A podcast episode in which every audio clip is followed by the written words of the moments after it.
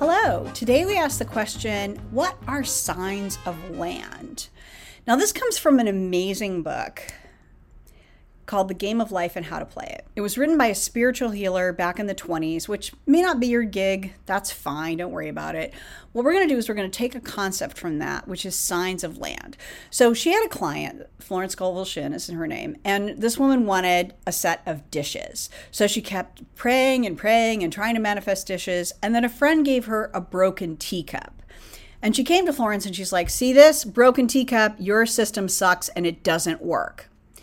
And you may say, yeah, see, that's a whole mumbo jumbo thing. But Florence Scovel Shinn said, no, that's signs of land.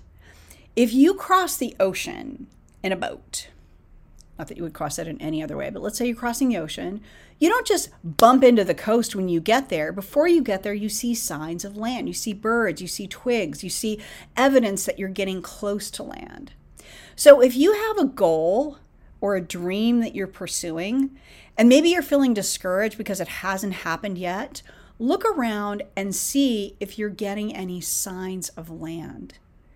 Are you getting little pieces of encouragement? Are you getting little pieces of hope? Are you getting little pieces of support that show you you're going in the right direction? I bet you if you look for them, you'll find them.